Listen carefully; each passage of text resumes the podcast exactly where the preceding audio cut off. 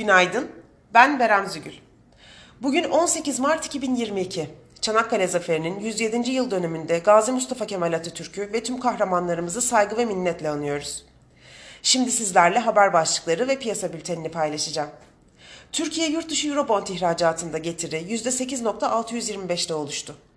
Biden, Çin lideri Xi Jinping ile görüşmeye hazırlanırken üst düzey ABD yetkilileri Çin'in Rusya'ya yaptırımların etkisini hafifleteceğinden endişe ediyor.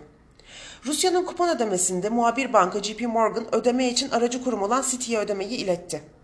IMF ise savaşın küresel büyümenin üzerinde büyük bir risk oluşturduğunu belirtti.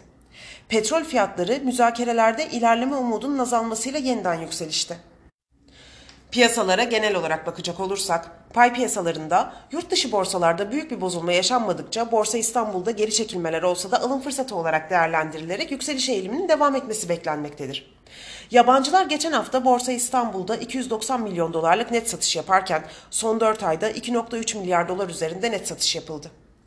Borsa İstanbul kapanışına göre ABD ve Almanya vadelileri yükselişle seyrederken Asya borsalarında pozitif ağırlıklı karışık bir seyir var.